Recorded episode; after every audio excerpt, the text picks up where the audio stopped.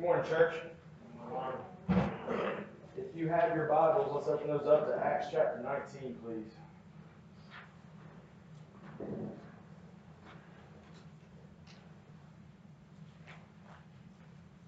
Acts chapter 19, we're going to be looking at verses 1 to 10 this morning. So it's been a minute since we've had the opportunity to be together. Uh, The weather decided to freak out, it seemed like every Friday night for the last three weeks, really. Uh, but I'm glad that we were able to come together and uh, get here safely today. And the last time we were together, we were finishing up Acts chapter 18. Uh, we were seeing the tail end of Paul's second missionary journey. Uh, so throughout that chapter, we hear about Paul uh, coming to the end of that journey by planting uh, a church in Corinth. And it's in this process that Luke introduces us to a couple named Aquila and Priscilla, who were believers from Italy that had uh, fled Rome because Claudius had ordered all the Jews to leave. And Paul met this couple, and a friendship was developed where, uh, whereby Paul was allowed to stay at their place. He was allowed to work for them because um, they had uh, a similar business to what he was used to doing. He was making tents. And so they had a personal relationship and a business relationship. Uh, and we were told that Paul stayed in Corinth uh, for about a year and a half, convincing many of the Jews and Gentiles that Jesus was the Messiah and that to be saved from uh, their sin and to be restored in a relationship with God the Father, they had to accept salvation offered uh, through his life, death, and resurrection. And uh, once it was time to go, Paul leaves and heads to Syria, and he takes Priscilla and Aquila with him. They travel with him all the way to Ephesus, uh, which is where Paul was originally trying to get at the beginning of his uh, second missionary journey. If you'll remember, way back when, uh, Paul was trying to go to the, the people of Asia, and the Holy Spirit wouldn't let him go. He tried, I think, three times, and the Holy Spirit kept telling him no. And then in a dream, he had uh, a vision that he was supposed to go to Macedonia. And so Ephesus and the people in that area were off limits to him until uh, this time. And so he gets to go there at the tail end of this. Um, but he's making his way back home to the church in Antioch, which was his sending church. Uh, and during that brief time in Ephesus, he drops Priscilla and Aquila off in Ephesus. They stay there as he goes on. And while they're there, they encounter an Alexandrian named Apollos. All right, according to Luke, he was an eloquent man who was confident in the use of the scriptures. Luke says that he was fervent in spirit, the spirit, and he accurately taught about the things of Jesus, uh, even though he only knew John's baptism. And he's speaking boldly. He's going into the synagogue, debating with the Jews there. Uh, when Aquila and Priscilla encounter him and they realize that there's something missing from what he's teaching the people about in the synagogues. So he's accurately portraying the things of Christ, but apparently there was something that he was missing. And so that he wouldn't continue lacking in what he was teaching, they approach him and they give him the, the information that he is currently lacking in his current education about the things of God. And so we saw uh, some interesting things there with the humility of Apollos and being this eloquent, well-educated man who was willing to be corrected by these people. You saw a conviction of Priscilla and Aquila as they were willing to approach him and correct him and make sure that he was telling the things that were necessary uh, for the people to hear. Uh, and so we see a love for God, a love for God's Word, and a love for God's people in that relationship that was built there. Uh, and then we get to see that uh, Luke tells us that Paul leaves Ephesus in verse 22 of chapter 18. He goes to Caesarea, and then it says he goes up to Jerusalem and then to his sending church in Antioch. Verse 23 says he stays there for some time, and then he sets right back out again on his third missionary journey uh, as he goes from place to place, strengthening all the disciples. It's just impossible for Paul to sit still for, for very long. He has gospel work to do, and it just tears him up not to be doing it. So he just he's on the go all the time. I think we said that it was like 2,000 miles that he had walked, uh, and 1,000 miles he had sailed by boat throughout this second missionary journey. And so he had walked from like Raleigh, North Carolina to Denver, Colorado, uh, just going around telling people about the gospel. And that doesn't include the boat rides. And so he is passionate about the things of God. He's passionate about planting churches, and he's passionate about building up the disciples that he has made in the process of going uh, before that. Which brings us to chapter 19. All right? In our passage this morning, we're going to see that Paul, on his third missionary journey, it says he has traveled back through the interior region and he's made his way back to Ephesus. And he told the people there during his brief visit, they wanted him to stay longer, and he said, I'll come back if God allows it. Well, it seems like God does indeed allow it because Paul is going to make his way to Ephesus. Uh, so let's read the first 10, chap- 10 verses of chapter 19 and see what Paul is getting into in Ephesus. Follow along with me as I read this. It says there, while Apollos was in Corinth, Paul traveled through the interior regions and came to Ephesus. He found some disciples and asked them, Did you receive the Holy Spirit when you believed? No, they told him. We haven't even heard that there is a Holy Spirit. So, into what were you baptized then? He asked them. Into John's baptism, they replied. Paul said, John baptized with a baptism of repentance, telling the people that they should believe in the one who would come after him, that is, in Jesus. When they heard this, they were baptized in the name of the Lord Jesus. And when Paul had laid his hands on them, the Holy Spirit came on them, and they began to speak in tongues and to prophesy. Now there were about twelve men in all. Paul entered the synagogue and spoke boldly over a period of three months, arguing and persuading them about the kingdom of God. But when some became hardened and would not believe, slandering the way in front of the crowd, he withdrew from them, taking the disciples, and conducted discussions every day in the lecture hall of Tyrannus. This went on for two years, so that all the residents of Asia, both Jews and Greeks, heard the word of the Lord. All right, so Paul has made his way back to Ephesus. He wanted to stay there in the beginning, uh, but had uh, an agenda that couldn't be uh, knocked off, and so he kept going back to Antioch. So he's back here now on this third missionary journey. And in the process of arriving there, he finds some disciples.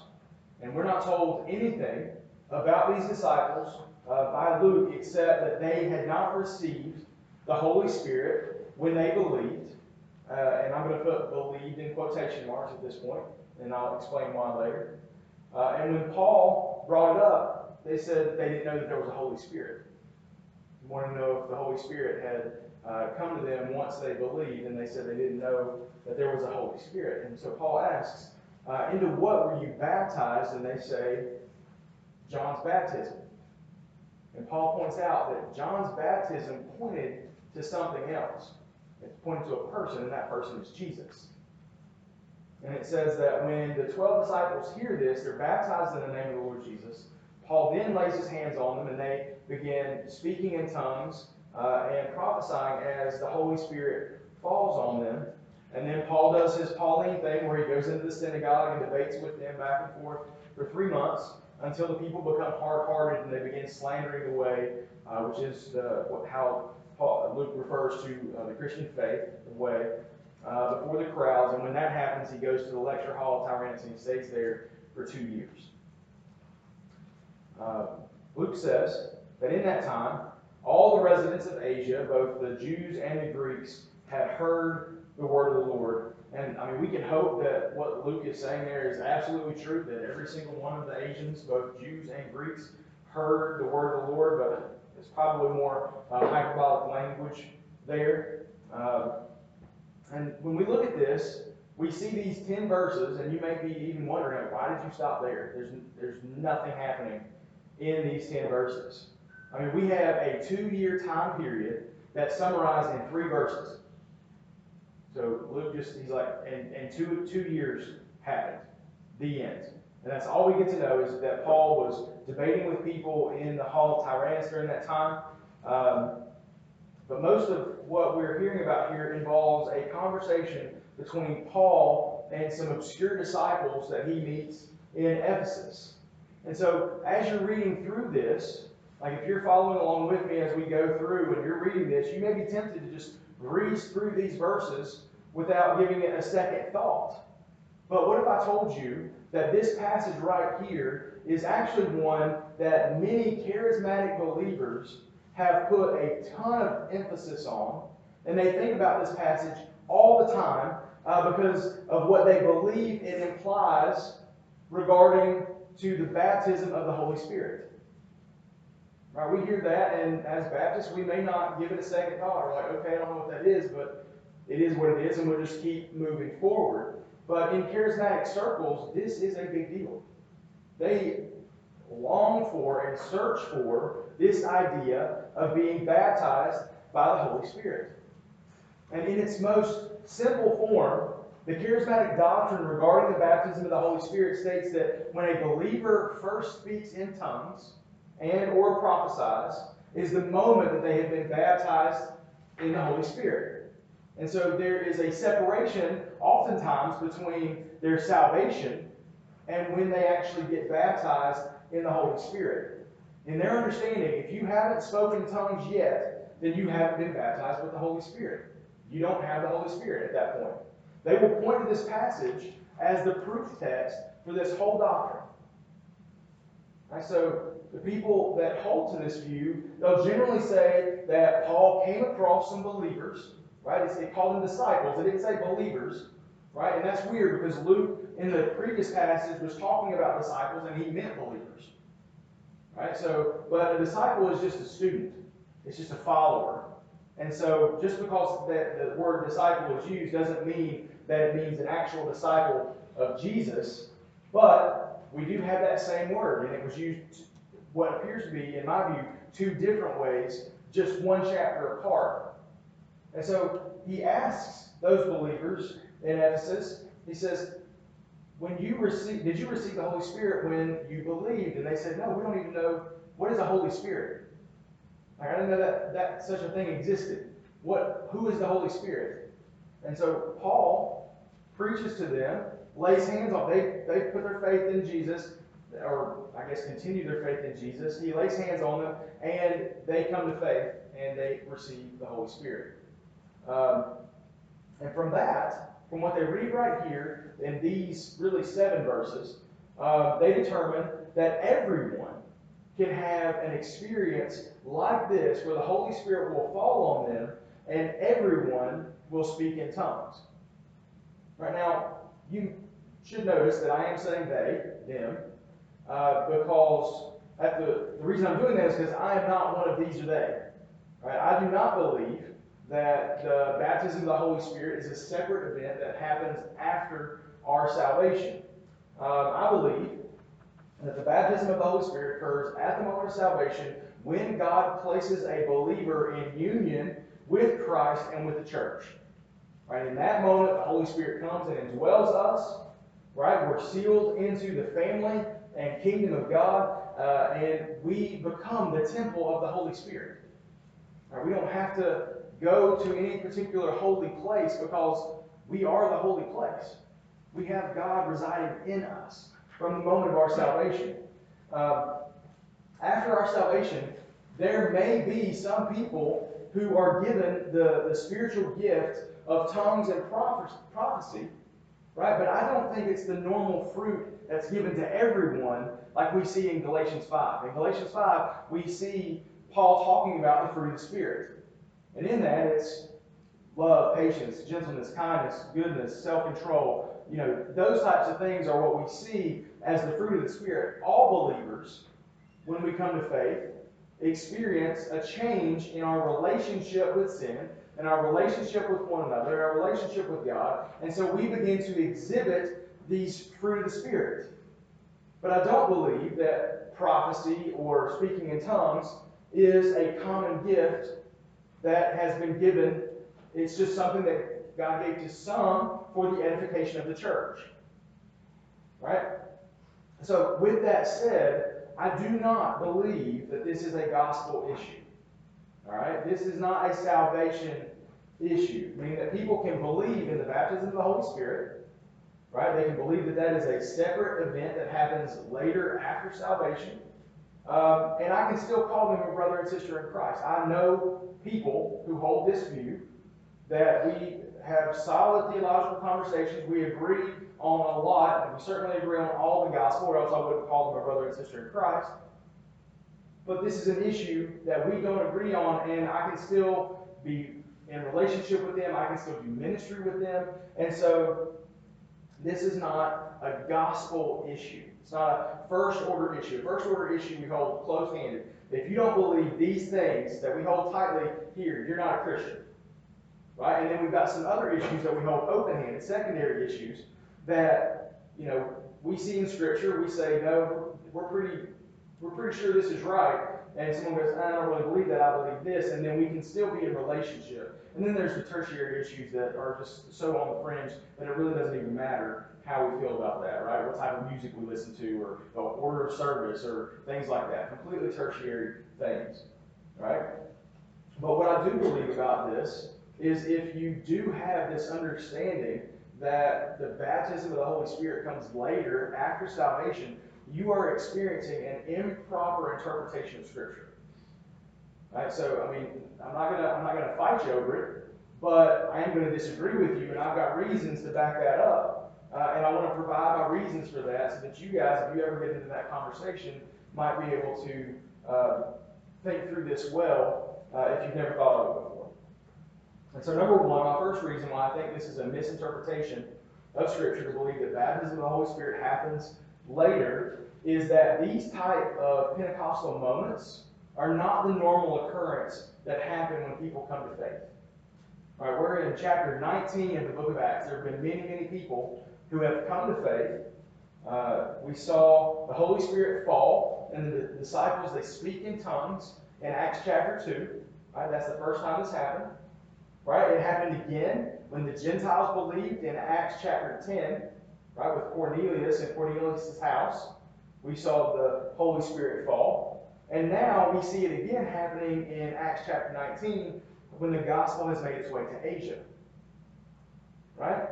But we have heard of the conversion of many other people throughout the book of Acts, uh, all the way up to Acts chapter 19, and they have come to faith in Christ and there is no mention whatsoever that they have spoken in tongues or had any other supernatural manifestations of the Spirit after they came to faith. Right? I mean, you think about the Ethiopian eunuch, right?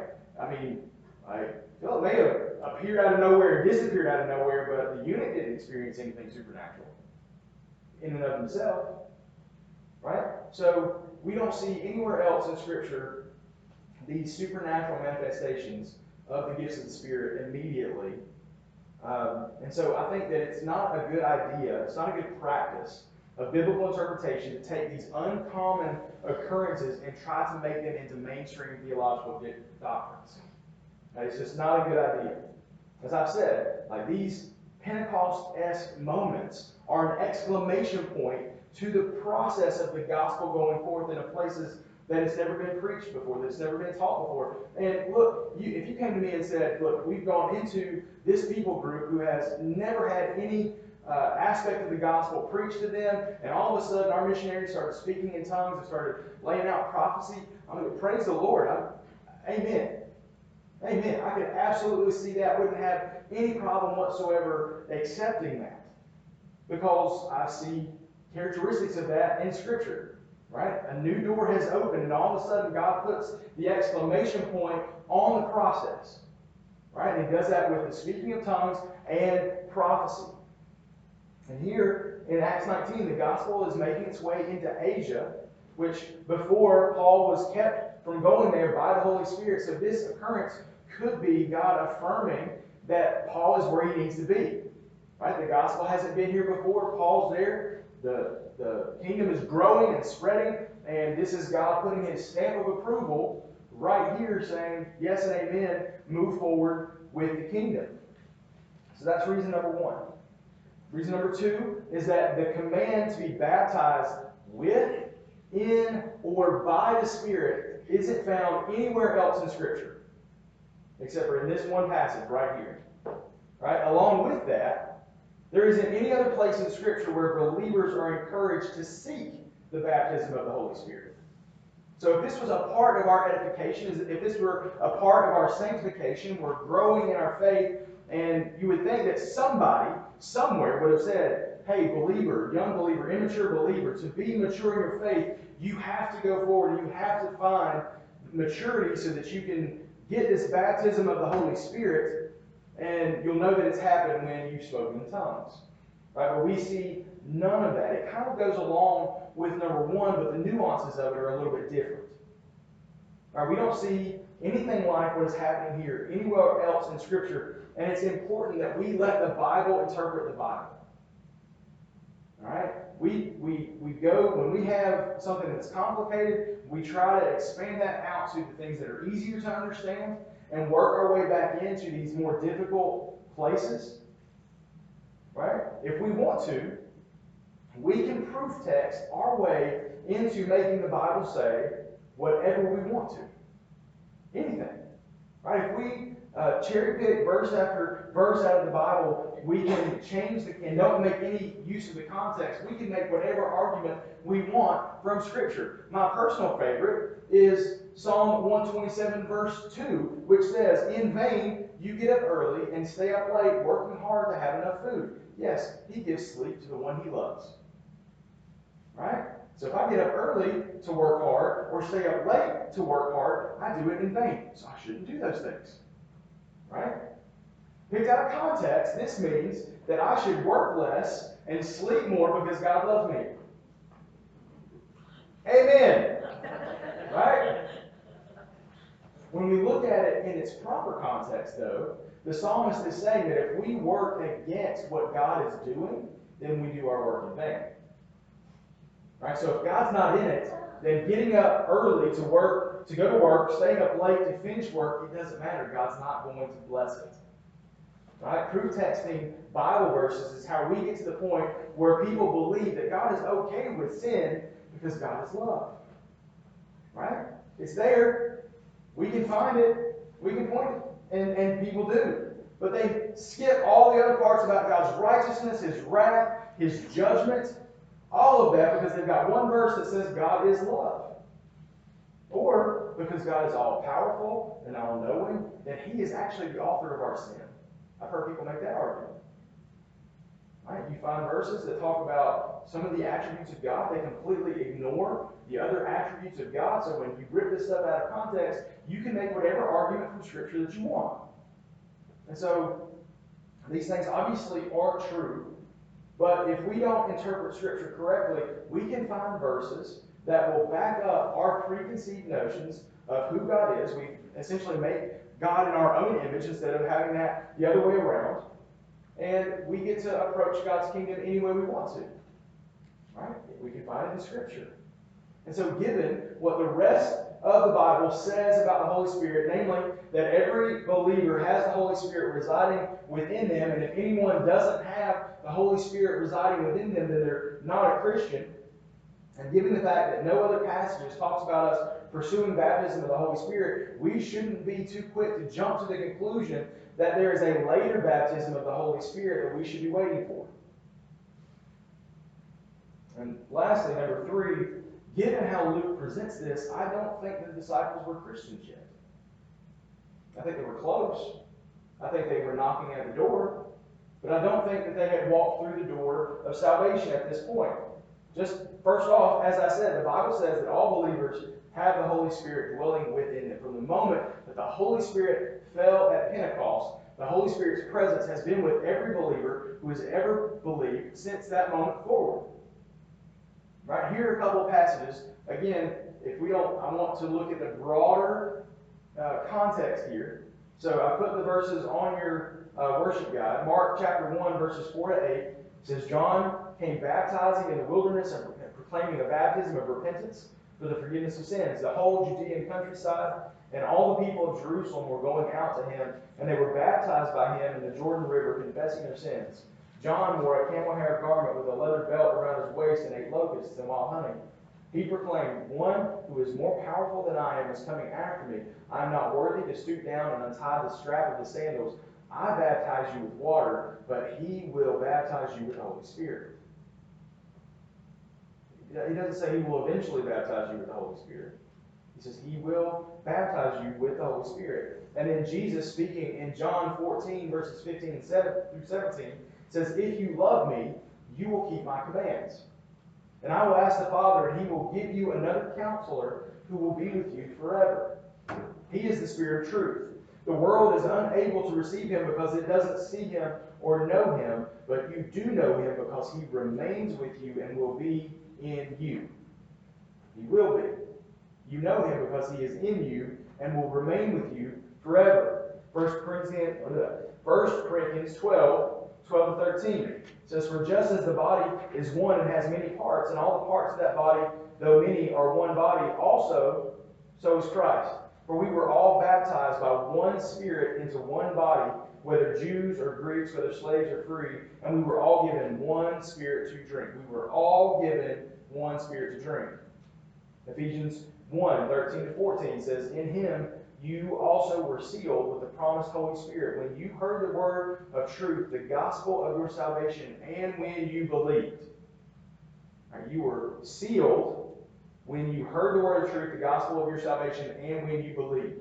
So in that moment, you received the Holy Spirit, you were sealed by the Holy Spirit. Verse 14 says the Holy Spirit is the down payment of our inheritance until the redemption of the possession to the praise of his glory. Ephesians 4, 4 through 6 says there's one body and one spirit, just as you were called to one hope at your calling, one Lord, one faith, one baptism, one God, and Father of all, who is above all and through all and in all. Ephesians 4, verse 30 says, And don't grieve God's Holy Spirit. You were sealed by him for the day of redemption. You are sealed in the Holy Spirit at the moment that you come to faith. And so, with this in mind, given that they did not yet possess the Holy Spirit at this point in the kingdom's progression throughout the book of Acts, this indicates to me that they're not yet believers in Christ. Right? They may have been moved by all the messages of John the Baptist. They may have even been led to remorse for their sin, which led to repentance of a certain kind. Uh, and so they were probably even baptized into that baptism of repentance, John's baptism. But I don't think that conversion happened yet. Right? Just because you feel guilty about your sin doesn't make you a Christian. Right? Like we are built in with this knowledge of right and wrong because we are created in the image of God. And so when we sin against God, there is something in us that goes, ooh, I shouldn't have done that. And we know we shouldn't have done that. And we'll justify it. But if someone does it against us, we get so outraged because of the injustice of it all that it just goes to show we do really know what is right and wrong. Right? And so feeling guilty about that doesn't make them a Christian. There's there's so many stories that I hear where people were either guilted into salvation or uh, made afraid not to be saved. Right? So you either pour the guilt on them, say, you know, you're a horrible person, you've done all this stuff, you should repent, you evil sinner, and and make things right. And so they feel so bad about the things that they've done, they want to do something about that. And so they do. They come up, they pray uh, sinner's prayer, and there may be no heart change about that. It just may be remorse. Or they're afraid, right? You got the guy slamming the Bible down on the table talking about all you evil sinners are going to hell, and you better get your stuff together, because if not, you're going to burn. And, well, I mean, who, who wants to do that? Not me. I'm, what do I got to do? Just come up here and say a prayer. All right, I'll pray that prayer. Absolutely. Get out of hell free card.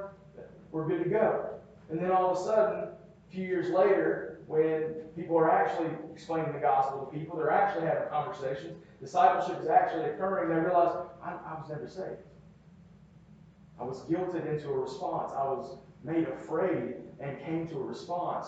And that wasn't real. And it happens all the time. So just feeling a feeling doesn't make you a Christian. Paul, the way that Paul speaks to them here about being baptized into Jesus indicates to me that they had not yet responded to the gospel. Because if they're like, we didn't know that there was a Holy Spirit, then why would he just go into the doctrine of the Holy Spirit? No, he says, you, you don't have the Holy Spirit. Let me tell you about Jesus. Right? If it, if it was believers, they understood everything they needed to know about Christ, then why would the conversation not go to the Holy Spirit And instead, it goes to Christ.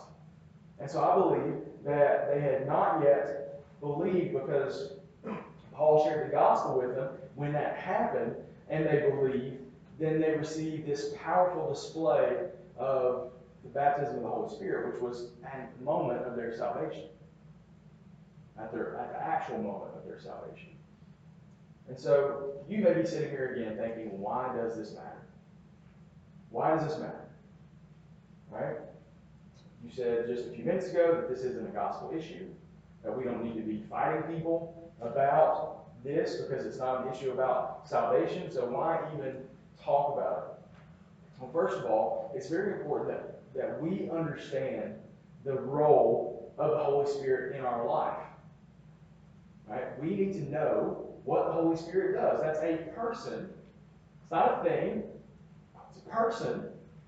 It's the third member of the Trinity, the Godhead. That is God. And God has effect on our life. He comes to dwell within us. We need to understand that role of the third person of the Trinity uh, and what it means when he becomes a part of our life. Like, this is important.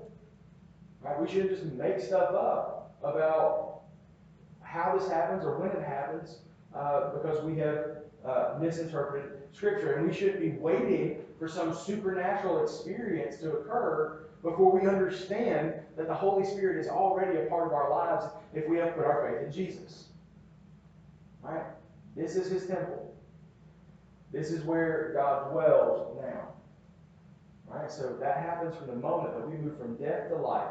The Holy Spirit comes and dwells in us and is a part of our life. He seals us forever as a down payment to the inheritance that we're going to get in the future.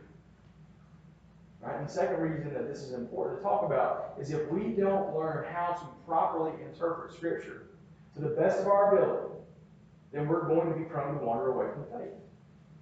Right? We will make the Bible say whatever we want it to say in order that we can have those uh, our own proclivities, whether that even be, it might not be a sinful proclivity, it might just be uh, the fact that we want everyone to feel the love of God and not feel the judgment of God. And so we may filter that through, you know, our messages may have zero information about sin in them and just how much God loves you and how much He wants to give you a spiritual high five and how much He wants you to have your best life now. Right? But there's more to it than that. God does love you. He loves you enough to send his son to die on the cross to cover your sin that earns you condemnation and wrath forever. And so if you don't put the two of those two those things together, the cross makes no sense. Right? If God is love, why would he have his son murdered? That doesn't make any sense. So you can't take this stuff out of context. We have to have a right, proper biblical interpretation of what the Bible says. Like this idea of what this is what it means to me, it doesn't matter what the Bible means to you. Right? You take what the Bible means and you apply it to your life. Now, you may have a variety of different ways to apply it to your life. Right? When God says to love your neighbor, that may look different for me than it does for you because we have different neighbors. Right? But when it says to love your enemies, what that doesn't mean is that you get a pass because your enemies are worse than anybody else's enemies. Right? And what that meant to me was I shouldn't give them, you know, the, the wrong finger as I'm driving by their house. Right? As long as I don't do that, I'm good. No, no. It said, love your enemy. Love them. Lay yourself down for them in the same way that Christ laid them down for you. It doesn't matter what that means to you. You may apply it differently because your enemies are going to be different than my enemies. But we are to love our enemies. Right? That's not open for interpretation. Right? The Bible has one proper interpretation. And admittedly, it's not always easy to understand. That's why we go back, when we get the hard stuff, we go back to the easy stuff, and we start working our way in until we maybe get into those muddy waters. And then hopefully, those, the, and typically, when we get into the muddy waters, it's for these issues, not these. These issues are clear. That first tier gospel issue that we can have no differing views about, God has made that very clear in Scripture. Most of the time, the muddy stuff, the stuff that we're not real sure about, maybe it's this, maybe it's that, is often the secondary and even the tertiary issues that we shouldn't be arguing about anyway. They're not that important. They're not gospel-centered issues. You got people lost, dying, and going to hell, and we're over here arguing about the nuances of salvation. Does God save people? Yes. Go get to work. Go do something with that knowledge. Does God send people to hell if they don't respond in faith? Yes. Go do something. Right? Get to work. And we got to stop arguing about the stuff that's not of first importance. But we can't know the stuff of first importance if we don't know how to interpret our Bible. We have to be in it. We have to know how to read it. We have to know how to see through the arguments that sound, I mean, that could be true. But what about this? What about this? What about this? We have to be able to have independent thought and not just believe what somebody else has told us. And we can't do that if we don't interpret the Bible well. All right? So we have to strive to have the proper understanding of what we are reading. All right?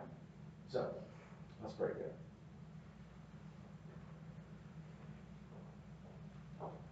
Father, it's my desire that we would be people of the book, that we would be reading it and striving to understand it, that we would um, wrestle with the difficult notions in there, and that when we find ourselves butting up against a difficult idea that goes against the things that we want to believe, that we would change what we believe to match your holy word. God, I pray that we would have the ability to properly interpret Scripture. And Lord, we're grateful that the Holy Spirit offers that for us, helps us uh, discern what's right and what's wrong, what's true and what's not. And so, Lord, I pray that we would lean into that relationship, uh, realizing that this is this is you residing in us, and this is an opportunity uh, to cash in a little bit of the inheritance that we have coming for us in the future by being in your presence now. So Lord, help us to realize that. Help us not be waiting for some sort of supernatural event to happen uh, so that before we begin engaging with the Holy Spirit in our life. And help us to change our hearts so that we think about the important things uh, of the gospel, of the scriptures, and that we are not people who are fighting over nitpicky stuff, secondary and tertiary issues. Help us to be people that are that have our focus on the mission and pursue that mission with everything that we have. I ask all this in your son's precious name.